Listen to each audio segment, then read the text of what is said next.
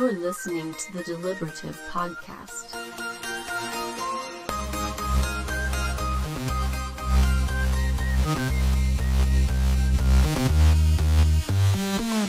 Welcome to the Deliberative, your premier podcast all about Exalted. I'm your host, Corey, and joining me today, as always, are Charles. Hello. And Jim. How's it going?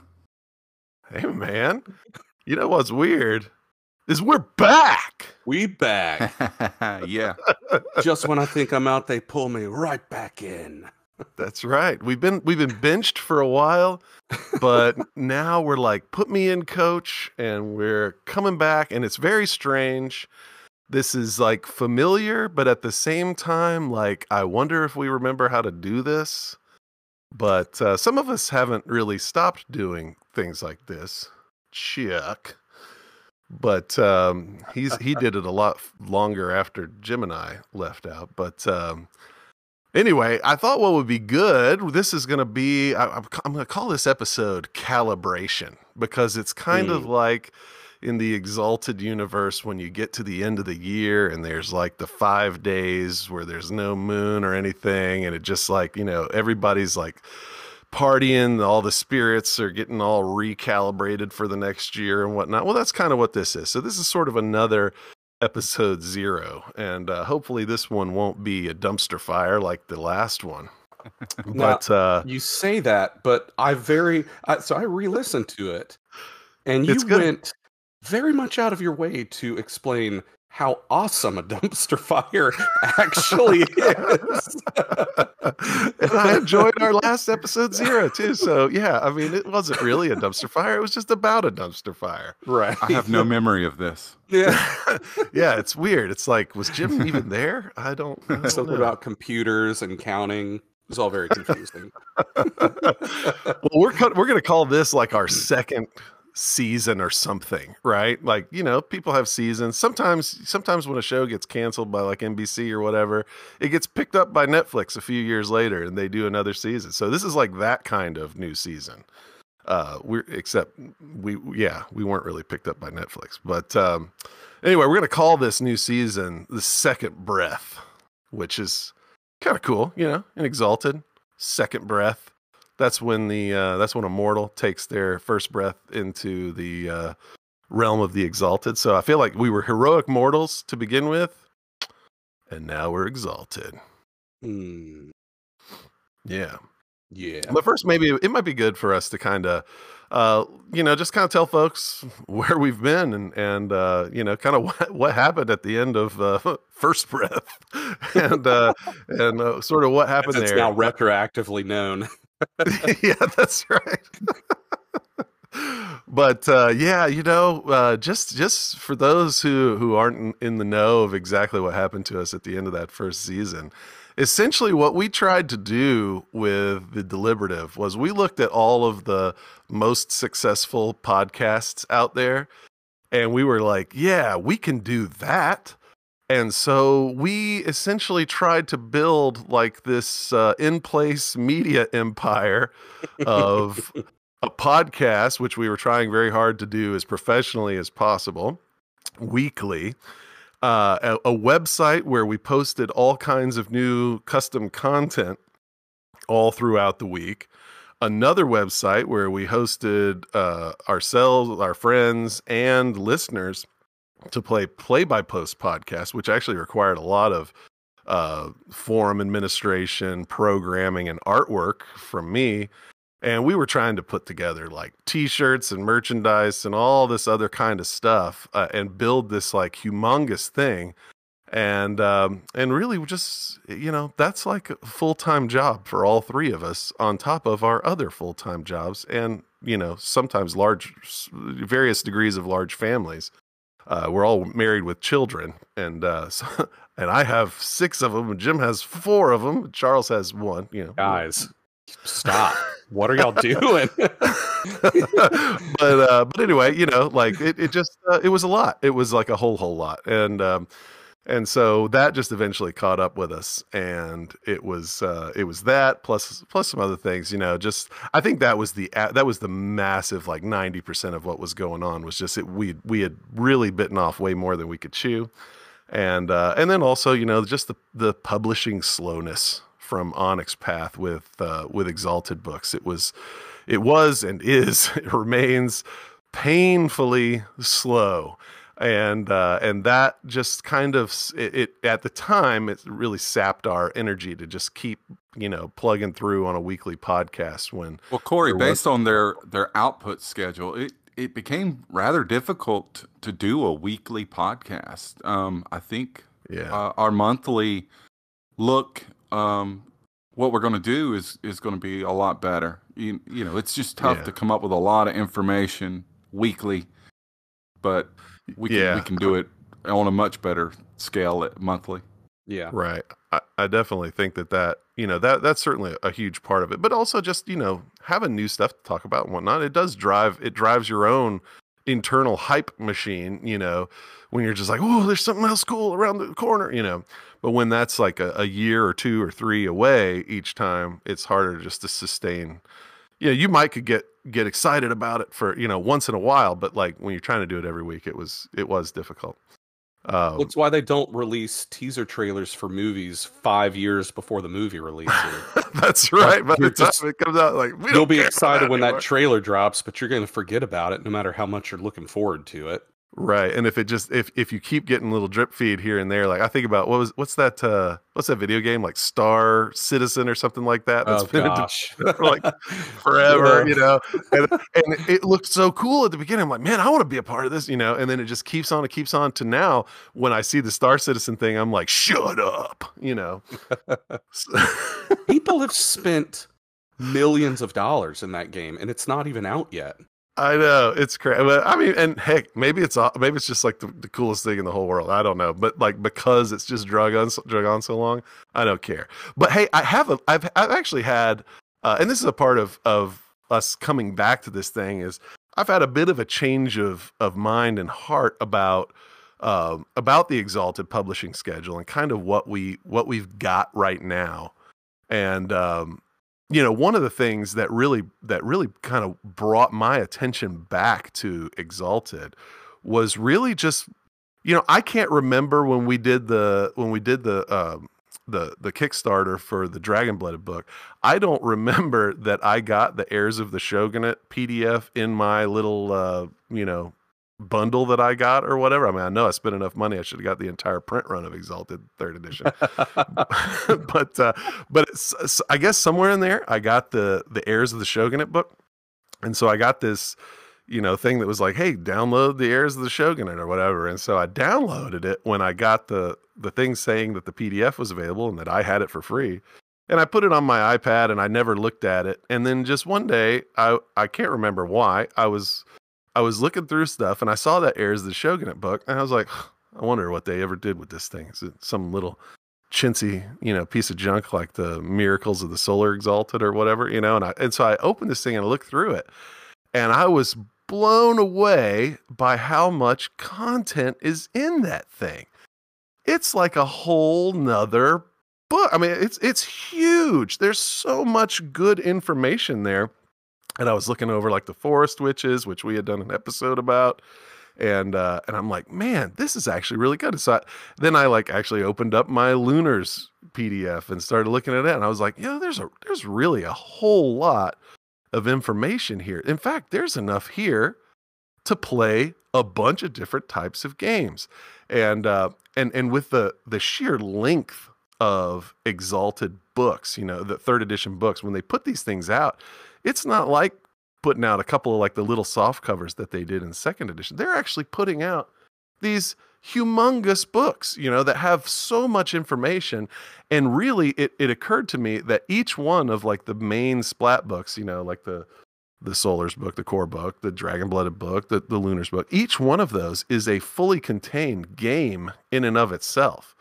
They have setting information that is like unique to that game line. You know, you think about all the realm stuff and the houses and the Dragonblooded book and, you know, you think about all of the different lunar dominions and whatnot, and the lunars. But I mean, like they provide a full game world for each one of those splats. And so really, it's not like you're waiting on the next source book. You're waiting on like a whole nother game to come out. It's like you've got Vampire the Masquerade, and you can play that as much as you want. And maybe in a year or two, they'll come out with Werewolf the Apocalypse, you know?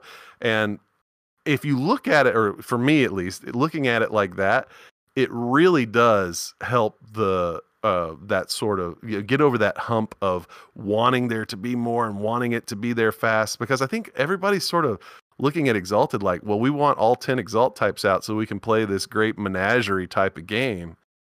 But, I mean, you know, think about that. And that is cool. I mean, don't get me wrong. It would be cool to have a game where you could have an Abyssal and a, you know, an Alchemical, although some of those mixes just don't make any sense. But, you know, but like think about, you know, having Vampire the Masquerade and just being so, you know, so sore that you can't play a game that has a vampire, a werewolf, a mage, a changeling, a wraith in it all at the same time. It's like, well, that's nice to be able to do crossovers and stuff, but really the bread and butter is just having like a uniform party, you know? So anywho, I just had, you know, that just, it's a small change in my mind, but you know, that little change, you know, showed me like, man, I've got enough here for me and my kids to play like so many different types of games. Why am I so bent out of shape about the publishing schedule? You know, would I like it to be faster? Sure. But I mean, I think that there's a lot there that I didn't realize how much we had. And really, honestly, in the last 3 years or so, they have put out a lot more. When you look at the total number of books, it's still like 8 or something, you know, but it's, there's so much fullness to each one of the books that has been released that I think now the universe is in a really good spot. So anywho, a little bit of a tangent there, but, you know, just talking about the, you know, we felt like that was a big drag. I don't feel like it's as big a drag anymore.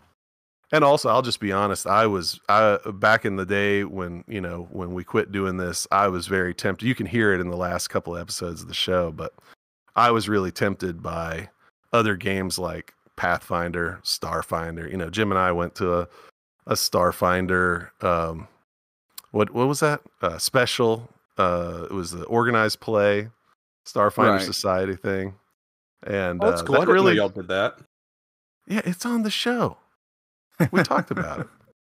I don't remember. I'm sorry, that was years ago. I don't remember that. This is Charles Corey. Yeah, that's right. But yeah, we went to that. We went to a Starfinder Society special, and just had a blast. And I was like, oh my gosh, this is so much fun. And well, Corey, and then the first one was really fun, and I enjoyed it. And I think it has a lot to do with the players.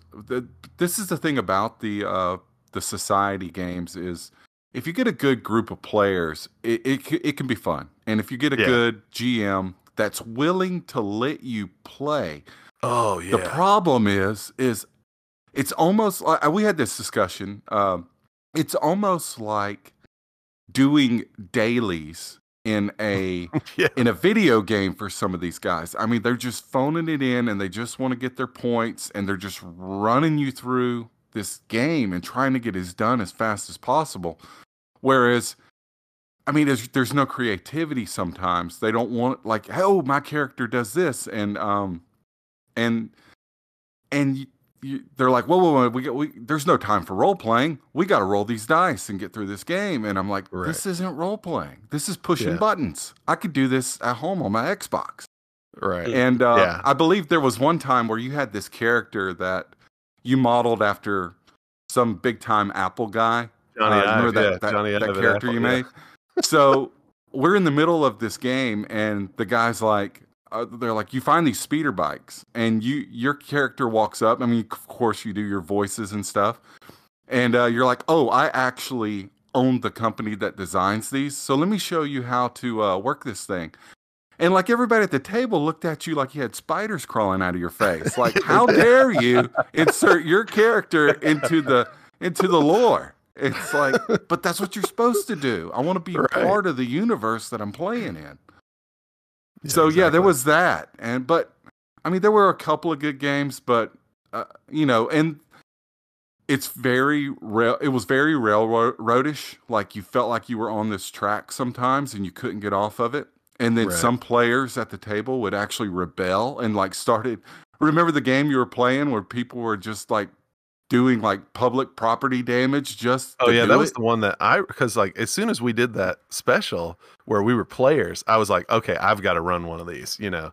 So I volunteered at the store to run a couple of the Starfinder Society things, and yeah, we had kids show up in our group. They made the group bigger than we said the maximum size was. So there was just so many people there. One of the kids was like playing on like a Nintendo DS or something like the whole time, and his dad was like, "Stop doing that! You need to pay attention to the game." And then this other kid was like, "I just want to tear stuff up." And that game, even though I was running it and I was trying to leave room for role play and stuff like that, I mean, with like 7 players and all these people doing this, you know, kind of game breaking stuff, it was just, it wasn't very fun. Yeah, you got the one kid that's holding the dice in his hand the entire time, like, when do I roll? When do I roll? Yeah. It's like, your character hasn't talked to anybody. I was still of the opinion though that like this Pathfinder Society is like a good idea, right? And so Charles and I we signed up to go to MomoCon 2 years ago. It'll be 2 years. Yeah, we went downtown Atlanta to MomoCon, and we signed up for like 12 Pathfinder Society games over 3 days, and it was awful, abysmal. It was so terrible. Bad. You know, I will say there was, without getting off on too much of a Pathfinder tangent, there was one game where I thought you and I both walked away thinking, you know what, that was pretty fun. But like Jim said, we had a good GM, and it was a good table, and basically they were following what you and I were doing anyways. So we all kind of played in the same style, more or less. But it's just ugh. But the rest of it, other than that sucked. One game, it was so terrible. It was just, we woke up so early and played so much, and at the end we were like, we should have just not done 90% of that. If we would have done like one game a day, maybe that would have been a lot better. Yeah, but it really did expose the flaws of just the whole Pathfinder. That whole like D20 type system, especially when you're dealing with like a group of strangers and a GM, like Jim said, who's just like doing their dailies, just getting their convention points or getting what, and there was no life to it. This person had ran so many games and whatnot and they had run this particular scenario so many times that they were just going through the motions. It was really like, okay, we're coming up on the point where everybody rolls their athletics. Okay, everybody roll it. And there we go. All right, you got past the thing. Now let's move on to the next thing. And it seemed like we were on a timetable a lot, like we were trying to get rushed through. I mean, I remember role-playing games. Basically, if you've seen Stranger Things, where, you know, he goes up and tells his mom, how was I supposed to know the campaign was going to take 10 hours? I mean, I remember those 10, 12, 14-hour Saturdays where... I remember falling asleep behind the Game Master screen. One of those. I remember Corey saying, like, hey, we need to take like a 3-hour break so I can come up with something else to play. Oh, that's right. I did that. We'd all go like pass out for a couple hours. We'd show up to Corey's house with like two 2-liter bottles of Mountain Dew in each hand and like bags of snacks because we knew we were in for the long haul. Like, did you pack a lunch? Those chicken and a biscuit, chicken flavored snatch crackers. You remember those, Jim? We used to always go to the Walmart and get those. Good times. Yeah. But and so, you know, even and I know Charles has been and still is involved in a lot of other games that he's been playing. What have you been doing, Chuck? Bring us up to speed on what you've been doing in the time between. Well, haven't played Exalted, I'll tell you that. I've come to realize that there are certain games that require certain kinds of players, and that's not an indictment on any of my current or past players. But some people are just not as suited to certain styles of games as others. And, you know, I've just come to realize that. And Exalted, I was listening back to I forget which episode, but we were, man, now in the moment, I don't even remember what we were saying, but Corey said something about, like we were struggling with something because we all like had run games before and that was an issue.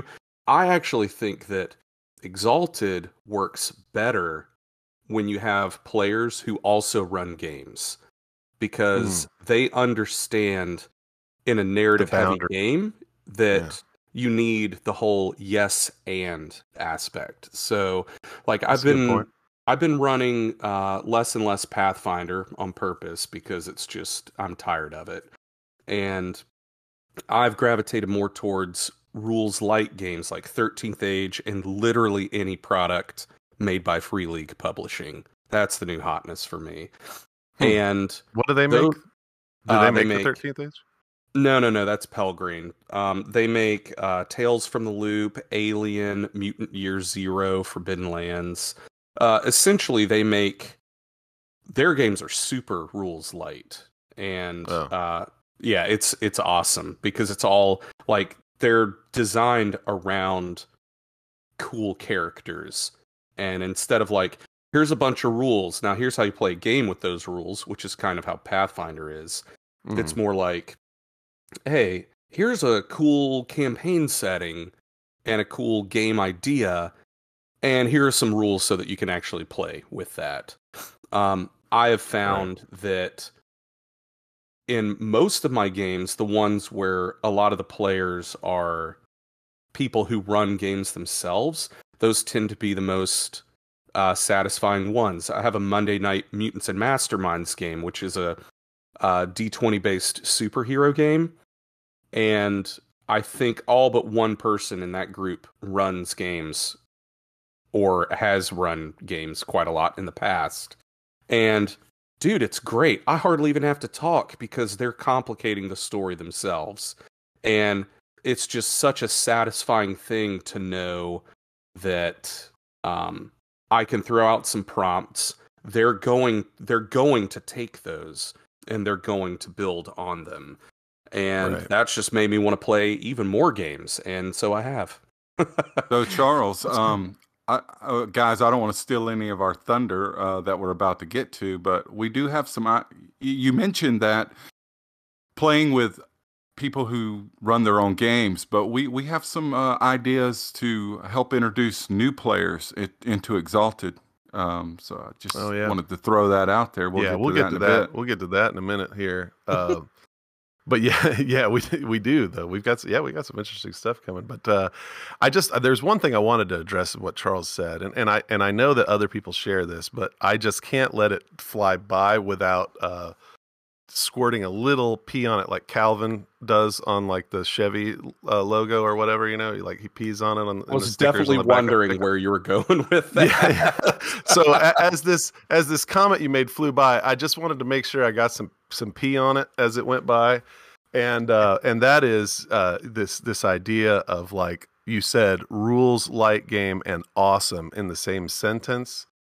And I have to take issue with that because I very much dislike rules light games. I don't think they're awesome. To me, the most fun thing is all the cool rules, you know. However, I will say that I have been turned off by it in Pathfinder 2nd Edition. At first, I felt like Pathfinder 2nd Edition was like just the second coming of awesomeness. Like, it was so cool. The modular nature of all these various different feats and stuff like this that characters get at each level, and how intricate it was with all these nuts and bolts. I thought I was in heaven, and then actually playing it really turned out quite a bit different, where I felt constrained by the number of nuts and bolts that there were in my character and whatnot, as if I could really like only do these things that I had unlocked feats for, instead of being freed to do kind of whatever I wanted, you know, with just bonuses here and there. It was like, nope, I've got this thing where I can throw my hammer and, you know, and then it comes back to my hand. I've got to use that 3 times a day or, you know, whatever. And so anyway, but I do like games that are rules heavy. I think that, I mean, that's one of the joys of role playing is learning all the rules and stuff like that. And there's a part of me that just really, really resists this move to take the rules down a peg and just let everybody sit around playing pretend like 8-year-olds. And I feel like that's what a lot of this trend is doing, is like, well, take your dice away and let's just play pretend. So we're already doing that in rules heavy games. Like we're already playing pretend. And I'm not saying that rules heavy games are bad. I'm just at a point where I would rather tell stories where the mechanics aren't having quite as much of an influence on the story as the player's actions. Right. And when I run games what's a good one? Mutants and Masterminds actually is a great one. Creating a character for that is extremely complicated. It's very, very complicated. But then once you start playing, you just need a D20 and you can use your powers in very creative ways. And it's basically like, figure out what makes the most sense in that situation. And you just kind of roll with it.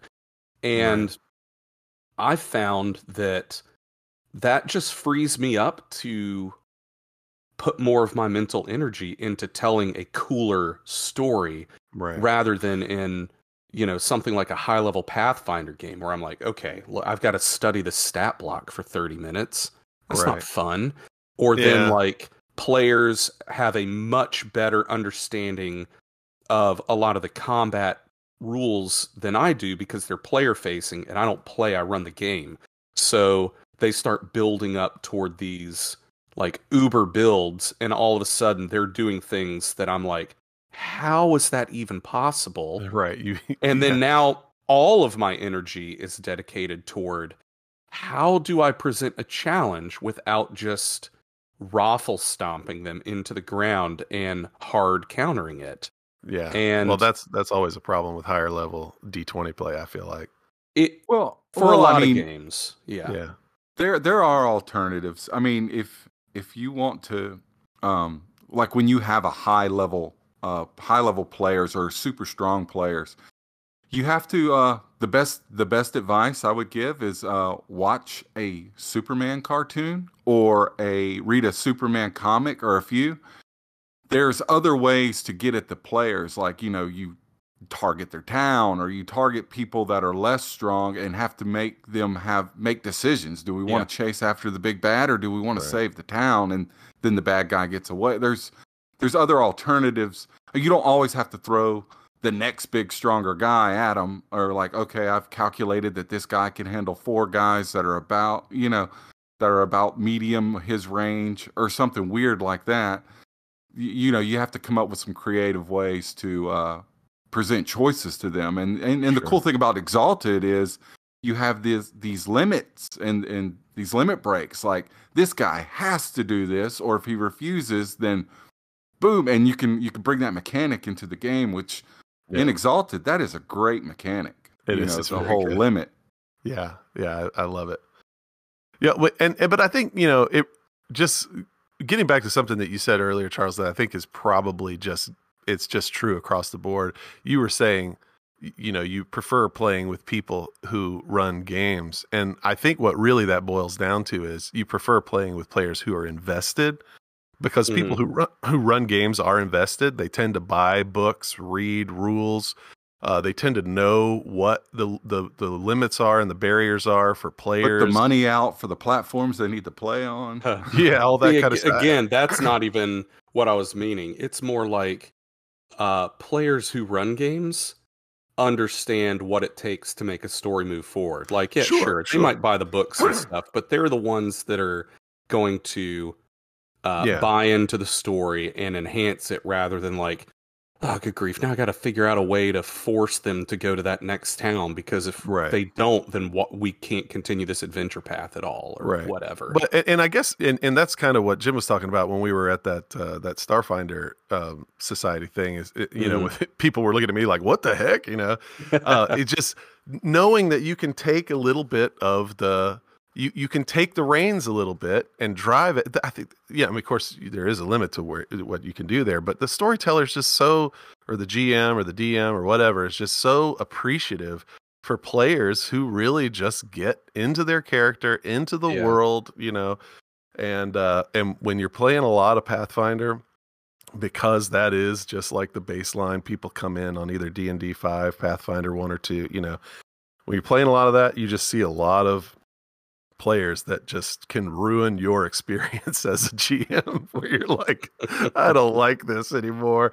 And that was my case. I'm just like, you know what? I'm just not having fun with this game, but I do really, really love Exalted. And if I'm going to play something, I want to teach my kids, because I've been doing a lot of Pathfinder with my kids over the last few years. But you know, if I'm going to play something with my kids, I want them to play the best game in the world. And so, like, let's just play some Exalted, you know. And but now I'm at the point where I'm trying to get them invested. I'm trying to get them to, you know and love the world, know their place in it, know what, you know, so they can have a good time. But anyway, that's kind of where we've been. It's what we've been up to. It's why we ended up, you know, folding before with all the work and all this other kind of stuff. I figured we needed to talk about some of that sort of stuff at the beginning here, because, you know, we did leave people high and dry for a while, and I feel bad about that. I felt like we had so much desire to be a benefit to the community when we first started, and we were so excited about providing so much for the community and giving folks something to rally around and be hyped and all this kind of stuff. And then we just de-hyped ourselves and left. And so from my heart, I will say I'm sorry that we did that. I look back now. I wish we would have kept going.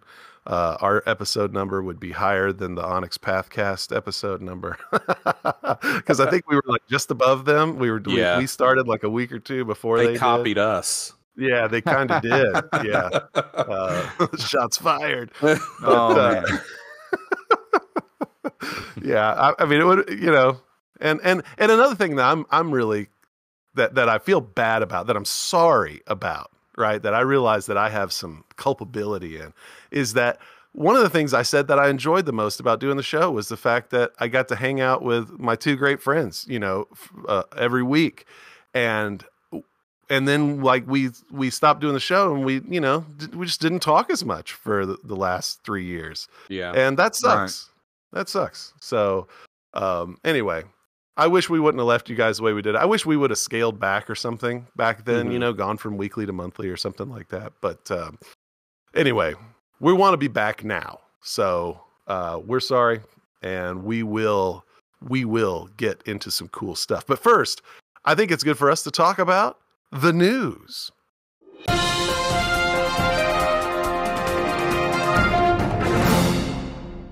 Well, there's some news going on in the Exalted universe these days. Starting the news off strong, Corey.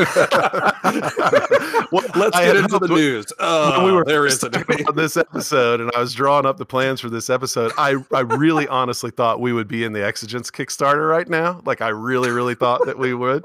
But then they're doing this double feature thing with some They Came From games or whatever. And but that clears away anything that was in front of Exigence. So I really feel, and there was a lot of, in just the responses to the Monday meeting notes or whatever, when they announced that the double feature was going to be the next Kickstarter, there were a lot of people saying, like, what? No, I thought it was going to be the Exigence next. You know, I'm disappointed that it's not Exigence. And so I definitely think Exigence will be after this one. Problem is, we got to wait like a whole month through this thing. And you know, that's not to say anything bad about the They Came From games. I hear that those are a lot of fun, whatever. And there's going to be people excited about doing all that stuff. But for us Exalted people, we're just like, please give us Exigence now. So anyway, that I think that book is going to be mind-blowing. Or at least I hope it is. I feel like one of the reasons why it's taken them so long between Lunars and Exigence is because this Exigence book is really just the cookbook for all things Exalted.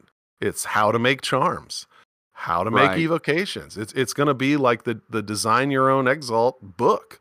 And, I mean, when we did the look ahead, Exigence were just so exciting, and I can't wait till it comes out. Like, we all designed our own Exigence back in one of the previous podcasts, and that's right. I remember Jim's pottery god Exigence, which we laughed at first because we were like, pottery god, you know. But then he starts describing it where, like, you know, it could, you know, its hands or whatever could be formed into different shapes like weapons, and its face is all malleable and can become different, you know, people or whatnot. And I was like, oh dang, that. I mean, yeah, it just shows you that Exalted is only limited by your creativity. I mean, you can you could come up with anything. Yeah, I mean, I could come up with the trash can god. I could come up with something cool, you know? Dibs. That's my accident.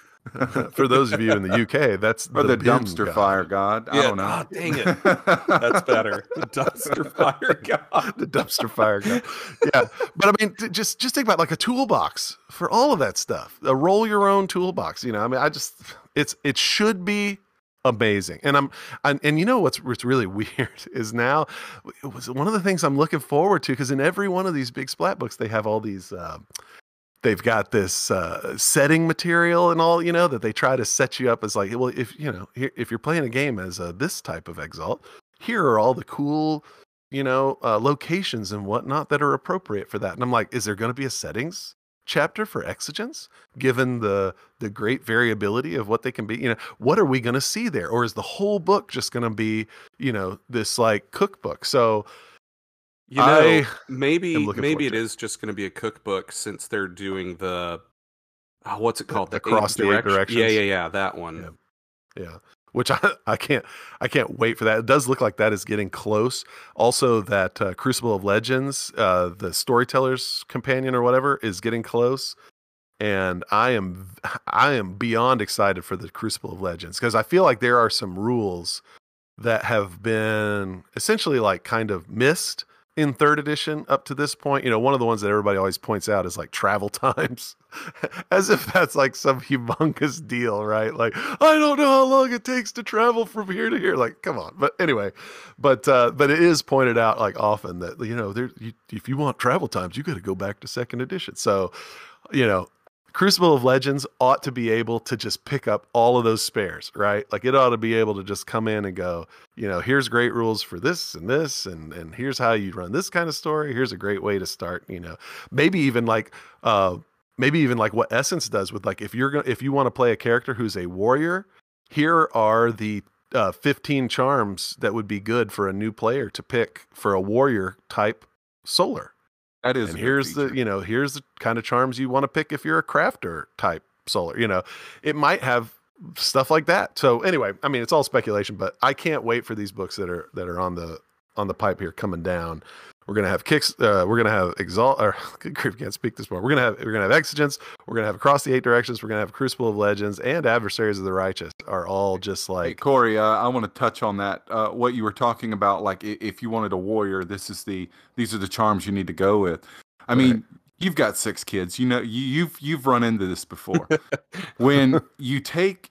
This is an analogy of like what Exalted is. I mean, it's just so limitless, and you could do so much. It's almost like taking your 4-year-old to the, like, you remember the Baskin Robbins with like the ice cream counter with so many flavors, and you're like, what do you want? And this child cannot make a decision. They're just so overwhelmed with the amount of choice.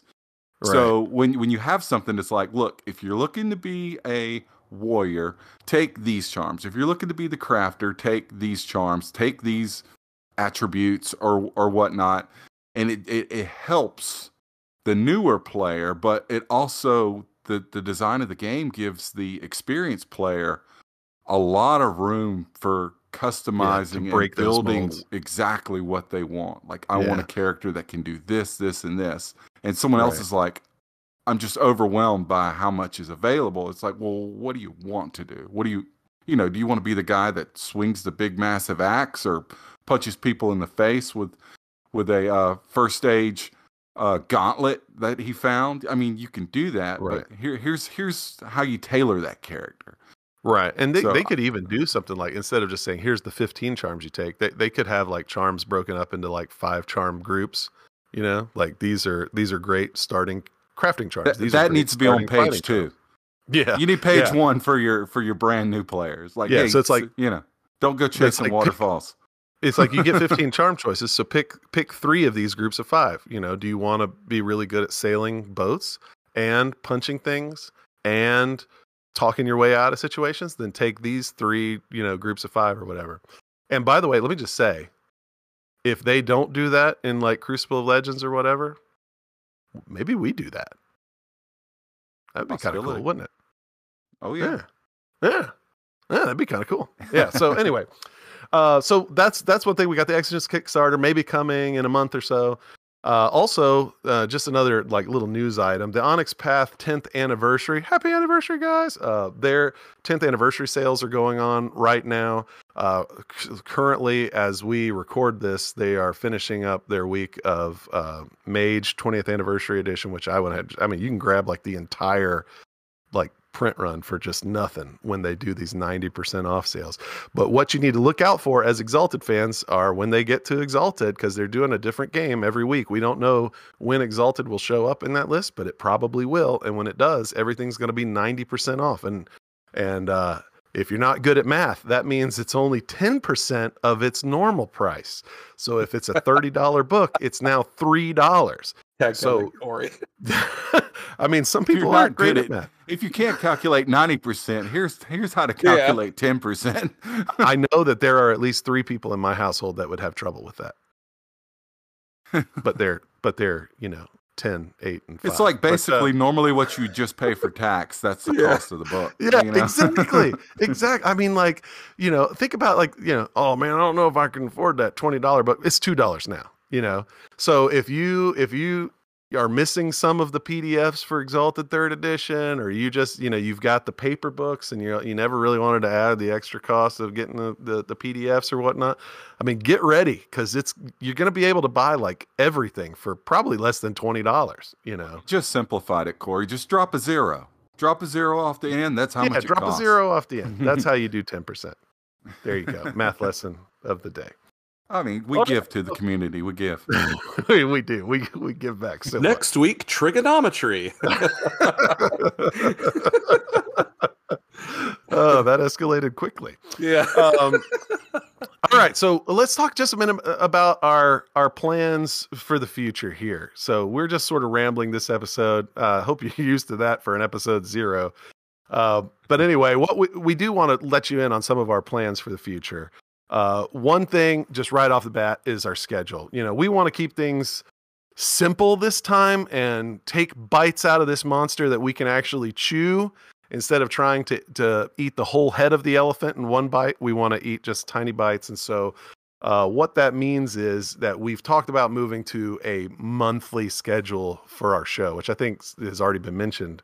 But yeah, we just, at least at the baseline, right? Like, we want to say, our plan is to do one of these every month. And, you know, who knows? If we get super excited and girly giddy and everything else, like, oh, it's so fun, let's do some more. I mean, we may change that. But right now, to keep things simple and to keep us sane, we're talking about doing monthly episodes.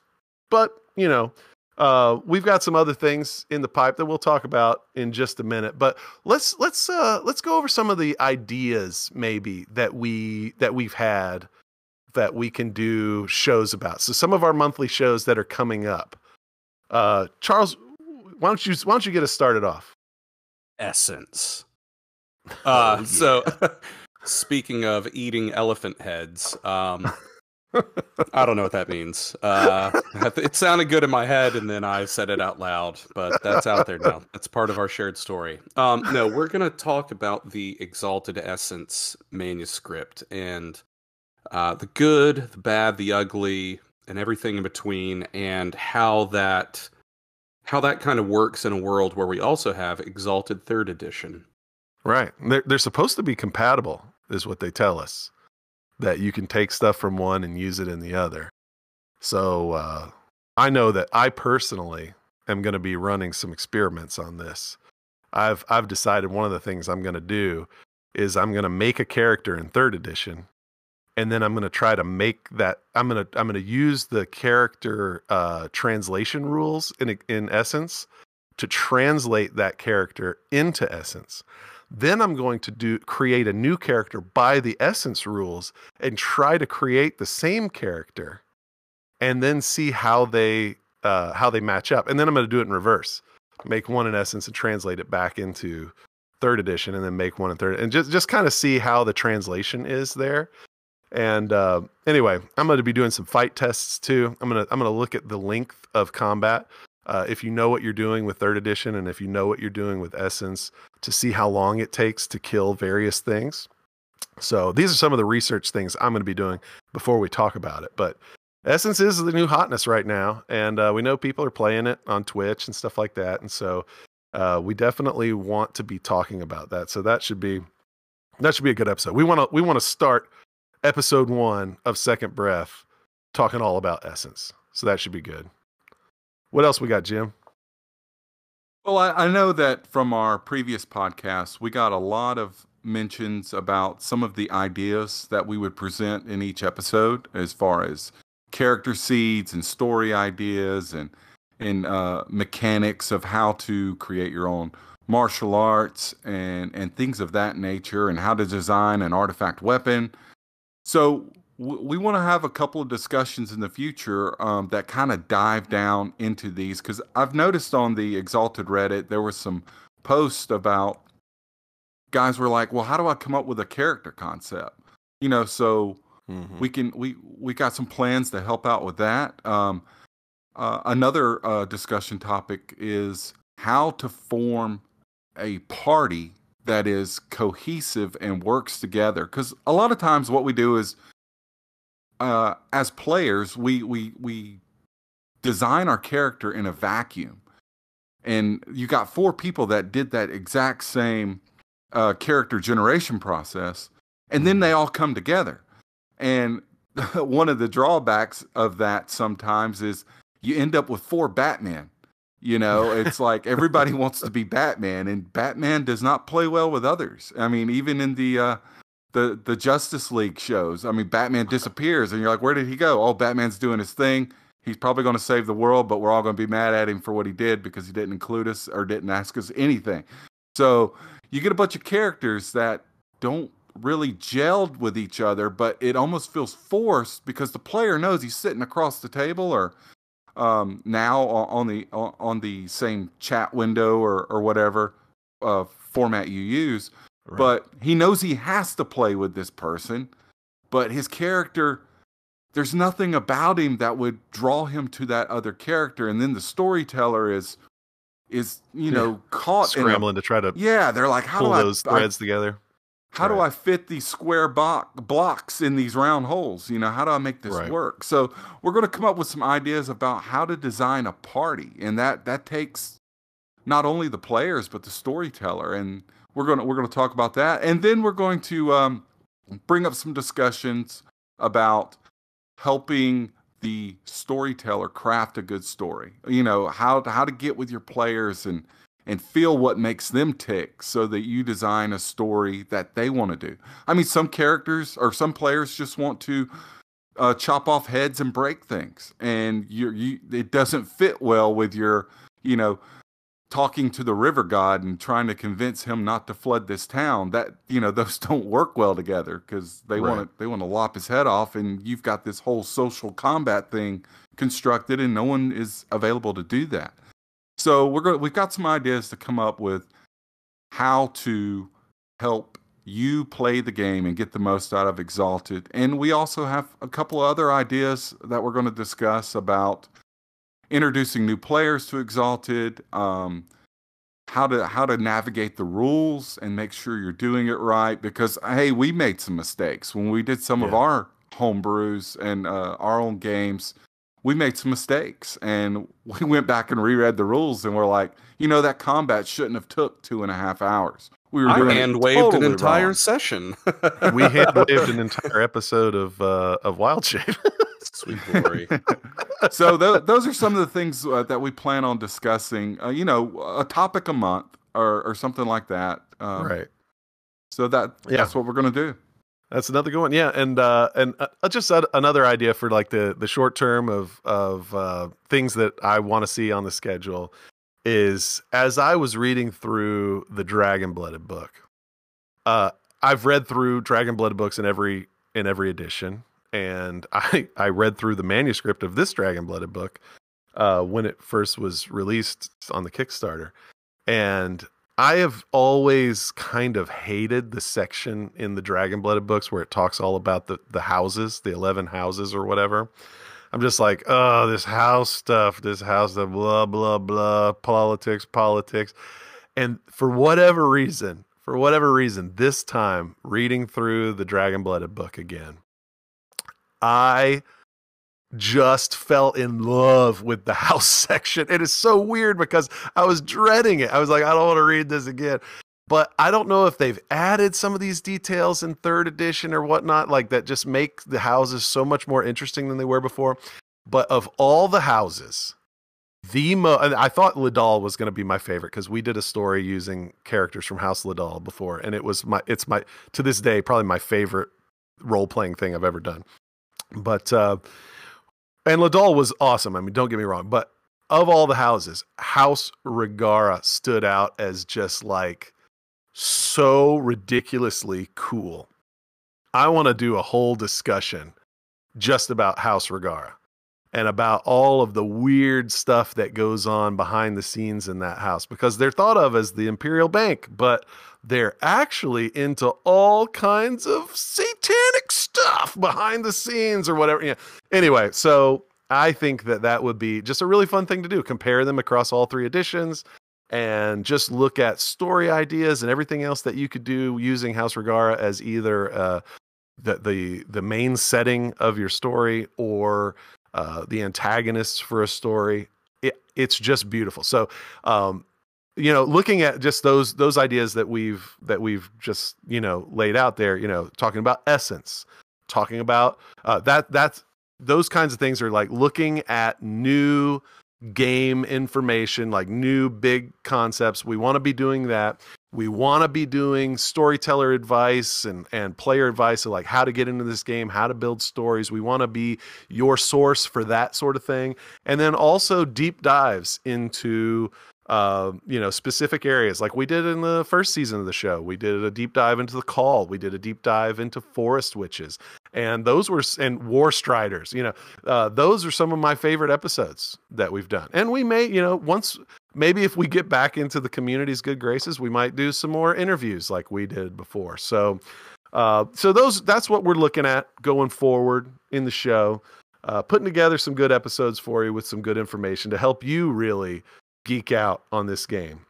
But as Jim has alluded to a couple of times already today, another thing that we've talked about doing that I think would be cool is maybe producing some YouTube content. Now, again, we don't want to bite off more than we could chew here and end up with a whole full-time job going on again.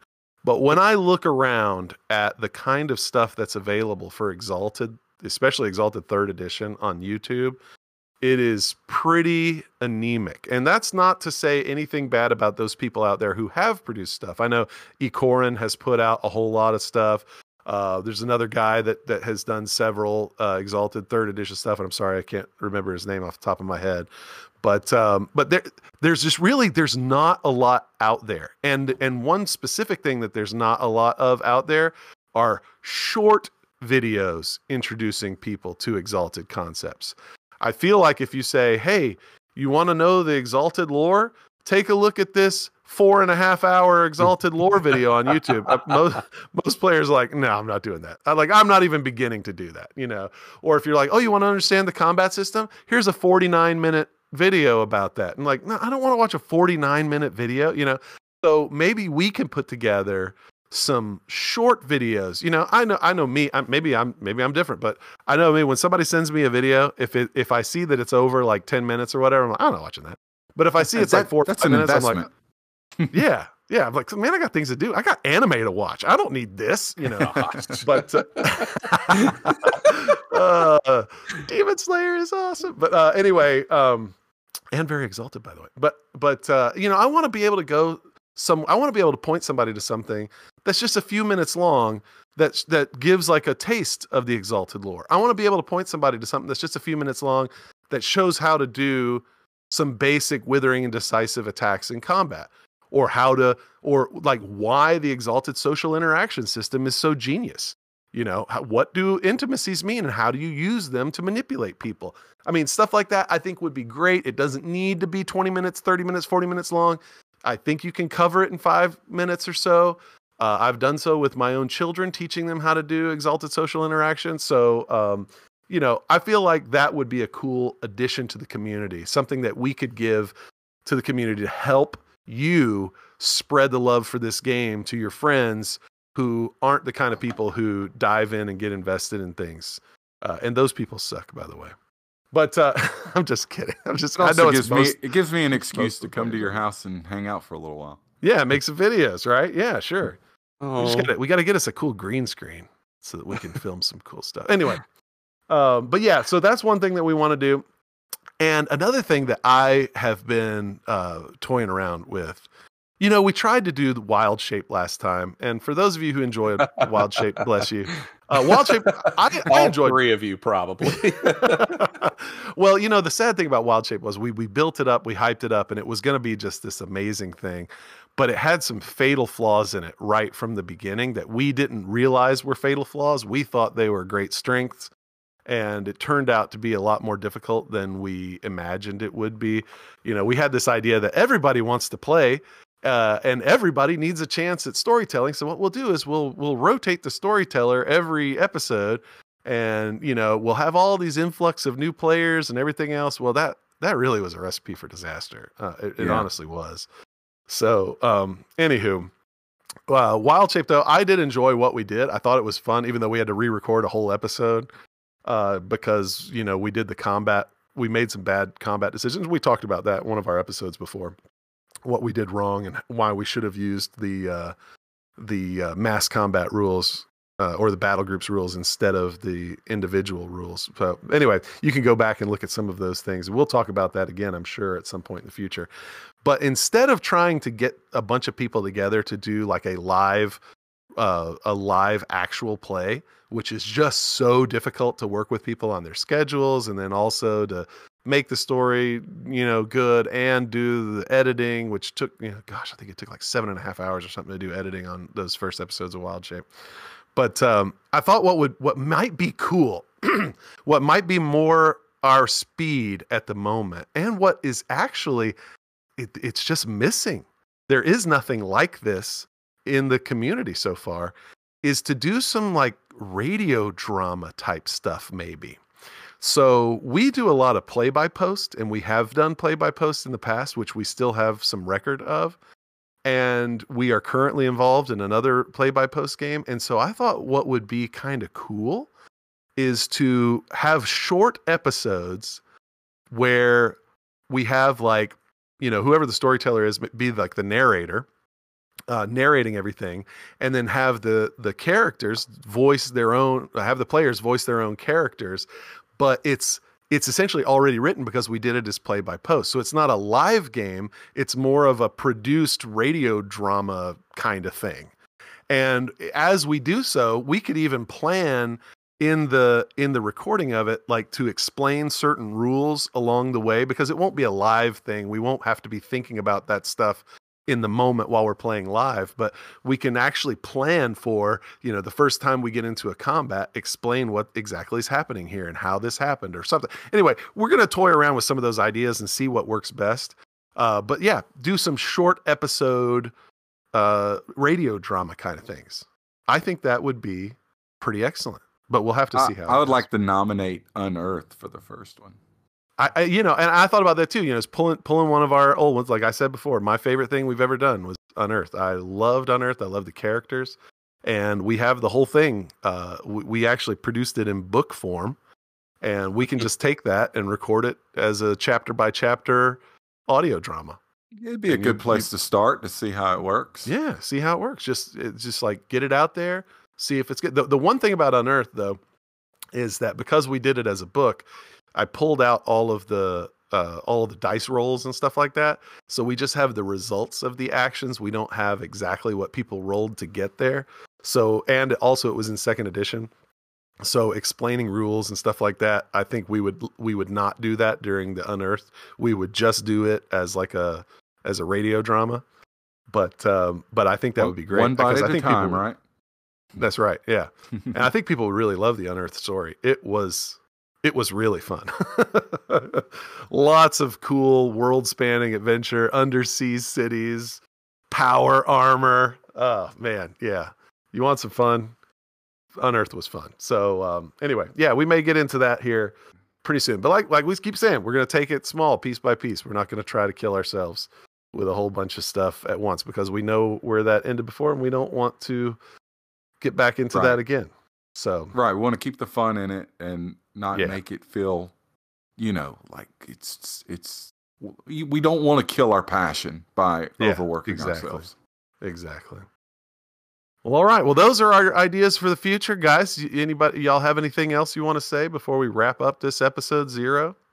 I think we're good over here, Charles. Same. All right. Well. Well, with that then, I guess we will sign off for this week, and we'll be seeing you guys pretty soon as we get ready to talk about Essence in our first numbered episode of Second Breath. But thanks for listening to the Deliberative Podcast, and now go forth and bring righteousness to the world as you know best. Goodbye, everybody. Bye-bye. See ya.